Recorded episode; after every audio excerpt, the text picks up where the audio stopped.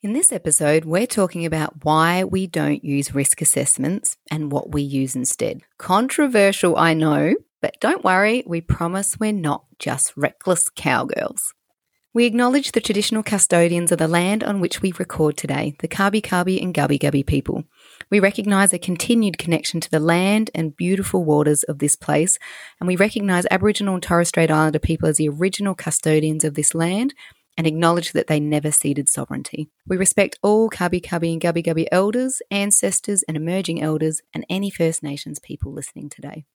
Welcome to Raising Wildlings, a podcast about parenting, alternative education, and stepping into the wilderness, however that looks, with your family. Each week, we'll be interviewing experts that truly inspire us to answer your parenting and education questions. We'll also be sharing stories from some incredible families that took the leap and are taking the road less travelled. We're your hosts, Vicky and Nikki from Wildlings Forest School. Pop in your headphones, settle in, and join us on this next adventure. Today, we're chatting about why we don't use risk assessments when educating children and what we use instead. Now, don't worry, we're not rogue cowgirls setting out to destroy the nature play industry. We obviously do risk assess or we wouldn't be here talking to you today. We just do it with a mindset flip and in a different way. But before we get stuck into how we actually do them, let's cover a bit of background knowledge on risk assessments. So, here in Australia, as of March 2022, so this year, ACECQA, for those of you that are international may not know, it's short for the Australian Children's Education and Care Quality Authority, and is essentially our industry authority or sector authority, have, after many, many, many years of asking, finally given the sector a risk assessment template to model from. Hallelujah! It even covers the outdoor environment. Yay! They also have an excursion risk assessment plan that you can use for your bush kindy if you go outside. It's a simple model and it's perfectly good to use. You will need to create it from scratch, but there are plenty of examples that you can take inspiration from on the internet. So it's very doable. Fantastic. Uh, what about schools? Well, most schools in here in Australia, particularly state schools, have access to completed risk assessments. So, for example, if I wanted to teach children some table tennis in a school, I can look up the curriculum activity risk assessment and I would find a completed risk assessment on all things table tennis. Lovely. So for schools, it's easy. If it fits within the realm of the curriculum, it's covered. However, if it doesn't fit, for example, you need a risk assessment to run campfires, you'll need to create your own. It doesn't mean you can't do it, you just need to create your own risk assessment around it. Now, again, there's plenty online you can take inspiration from. The education department's template is lengthy and wordy, and personally, I find it difficult to sort the forest from the trees. And by that, I mean it can be difficult to see the really important parts of that risk assessment. For example, the control measures, which I would say are probably the most important. However, again, it's totally doable. It's there, there's a template, there's examples. So, with all of these great templates and all this inspiration online that you can use, why do most people typically avoid doing risk assessments like the plague? Have you had to do risk assessments at your workplace? Have a think about how you felt when you were told or you realized that you were going to be the person in charge of creating them. Most people hate writing risk assessments for some of these reasons. Firstly, they can feel really boring frankly. It's not typically the kind of work most of us froth on, particularly as educators. We want to get in and teach and inspire. We don't want to be doing policies and risk assessments. It's not creative writing. And it just feels like it's something we have to do, not what we would choose to do. If we go back to my last our last episode about uh, how people learn an autonomy when we're made to do things, our intrinsic motivation disappears. So it's it's no wonder when we're told to do them that we have less inclination to do them. Mainly, though, it can feel really scary being the person responsible for creating them. We can feel this fear of getting it wrong, and in turn, we can feel a fear of litigation in our society. It can feel overwhelming, it can feel too hard, it's out of our comfort zone and our zone of genius. You might wonder if you've missed anything or if you've rated the risk wrong, and then what the consequence of that for you might be. They can be really time consuming. I can't even begin to tell you how many days of work we've put into our risk assessments, what that we don't call them that, over the years. They are an ever evolving document. They're not something you can do once and put away. There's something that need to be reflected upon and added to and added to as we all learn new things or our environment or our children change. This takes a heap of time. And unfortunately, time is something we often need to fight for in our typical educational workplaces, so schools and centres and other settings. Another reason you might not like doing them is that they tend to only focus on the negatives, and it can be really scary to talk about death and permanent injuries. It can make us doubt our decisions and choices to do certain activities with children. But we need to remember that the reality is you could die from a meteor or being hit by a bus tomorrow. We need to talk about the hazards so that we can make our spaces safe for children without minimizing their experiences and without watering down their childhood and what it means to be a child in all of its glory. I used to, and I'm sure that you did too, do what many people would consider dangerous things all the time as a child. You know, I'd regularly climb up on the roof of a house as a child, whether that was with my siblings or with friends, just to eat snacks and look down at the world. I'd tear around on motorbikes over terribly built jumps that we'd build ourselves. We learnt to drive and shoot at 10 and played chicken with big waves on rocky outcrops. You know, shock horror. It does seem shocking as a parent now, but I know that many of you also did these things at children. Have a think about all the things that you did but then also think about what you learned and what has stayed with you for the rest of your life. What has possibly saved you from truly dangerous situations in the future or as an adult? I know as an adult that I'm super grateful for these experiences. They've taught me to know what's best for me and my body. I've learned to make and trust my own decisions. I've learned to listen to my intuition finally. I do, even if I do say so myself, I'm very resilient. I have grit. I am comfortable facing my fears, knowing that I can overcome them. This is because I had those experiences as a child. Now, if we bring back the reasons we do risk assessments, we need to think about who we should really be creating these risk assessments for. Typically, we actually do them to prove in a court of law that we've considered the hazards involved in running our setting or an excursion or activity.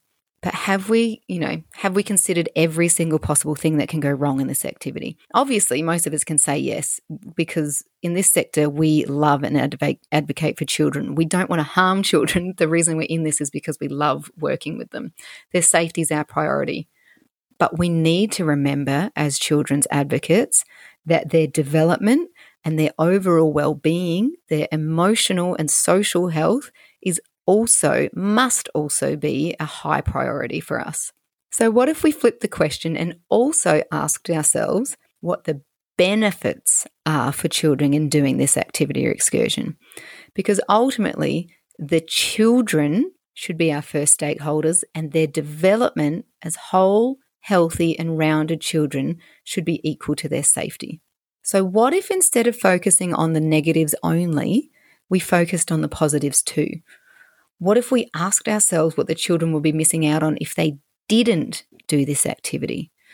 What if we asked ourselves what the long term dangers are of cotton wooling our children for the entirety of their childhood? And also, what would happen if we asked our insurance companies what the dangers are of cotton wooling our children for the entirety of their childhood is? When are we going to start suing them for the repercussions of making our children sit still and not do anything remotely risky. To let you think about that for a while. now, again, rest assured, we are not reckless cowgirls. While we don't do risk assessments, we do do risk benefit assessments, which is essentially a risk assessment, but with a great big fat extra column that includes all the good things children reap from playing with risk climbing trees, cooking over fire, whittling with pocket knives. It doesn't matter actually what the hazard is. It could be walking down the road, not even down the road. It could be walking in your setting. So that when our adult stakeholders wonder if the low risk of a child cutting their finger on a pocket knife, just like they could with a kitchen knife, is worth the risk, we can prove that it is by showing them all the ways children are benefiting and all the things children are learning from these activities. The result is a more equally balanced view of the activities that we run.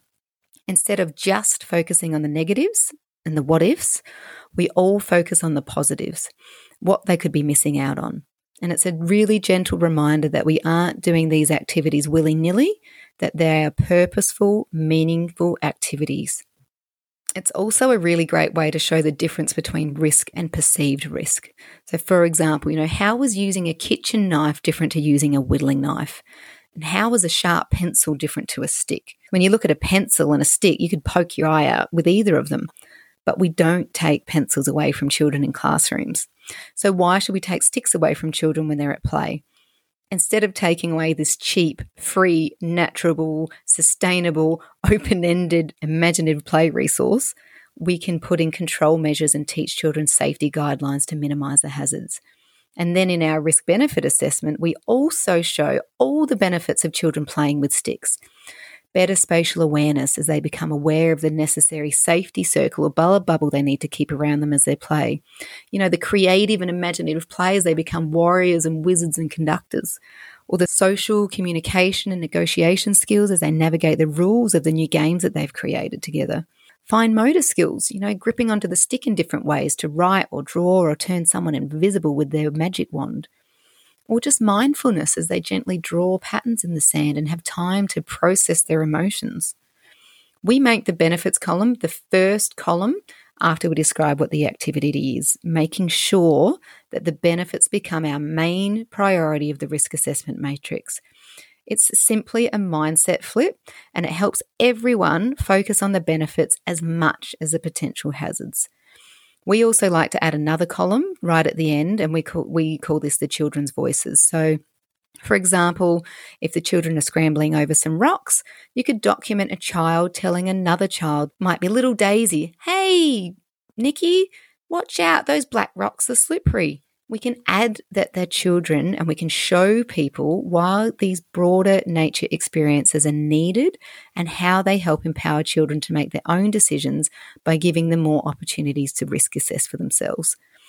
If we want our children to have resilience, grit, and self confidence, then we need to give them more opportunities to make their own decisions and play freely in nature and experience these things for themselves. So, by adding that risk benefits column to your risk assessment, and the voice of the children in your program or setting, then you're reminding everyone who the true stakeholders are and what is truly at stake. And that is childhood and fully rounded, confident, empowered adults. Now, if you're looking to begin your own nature play business, then you'll definitely want to check out our online course, Your Wild Business, because in it we go into risk benefit assessments in immense detail. Everything that we have learned over the past five and a half years is in there. Yes, we give you a blank template that you can use, but even better, we give you a fully completed risk benefit assessment that covers all things nature play. And it's just one of 36 different lessons across three separate modules covers everything from getting insurance to over 30 completed policies and procedures. We give you every software program that we use to automate our business and give us more time to spend outdoors ourselves. Essentially, again, it's everything we've learned the hard way over the past five and a half years. It's a nature play business Kickstarter program like no other. There's literally nothing else that like it out there, and it's made specifically teachers, forest school leaders, outdoor reccees, and early years educators who have had enough of the system or are just ready to take the leap into the big wide world of owning their own business. Now, we'll be opening the next round of our course at the end of November, and we will be offering some free training in the lead up. So, if you're keen to join our growing group of changemakers or just curious about what this entails, you can head over to wildlingsforestschool.com forward slash wild dash business and join the waitlist to be on your way of creating a nature play business that's deeply rooted in community, values, and purpose. Together, we can get more children outdoors, reaping the benefits of being outdoors, deeply connected to nature and community. So until then, stay wild.